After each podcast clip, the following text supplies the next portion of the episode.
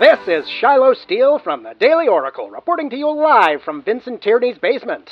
Originally, I was here to interview Mr. Tierney about his plans for retirement, but that story will have to wait.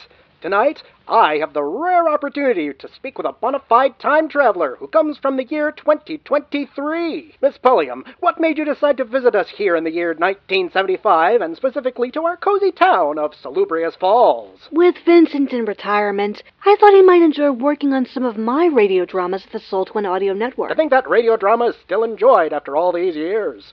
What sort of programs does your company produce, and what are you currently working on? Old time radio recreations, adaptations, Dark Paradise. My series where I discuss Gothic soaps, Dark Shadows, and Strange Paradise. Oh, the soap opera with the vampire in it. Tierney's listeners have written him fan mail about that, asking him to review the series like he does with other old time radio productions now. Miss Pulliam, thank you for joining us here at the Daily Oracle. I am sure in about 50 years, with a lot of hard work, you might become the next Vincent Tierney. Not if I have anything to say about it.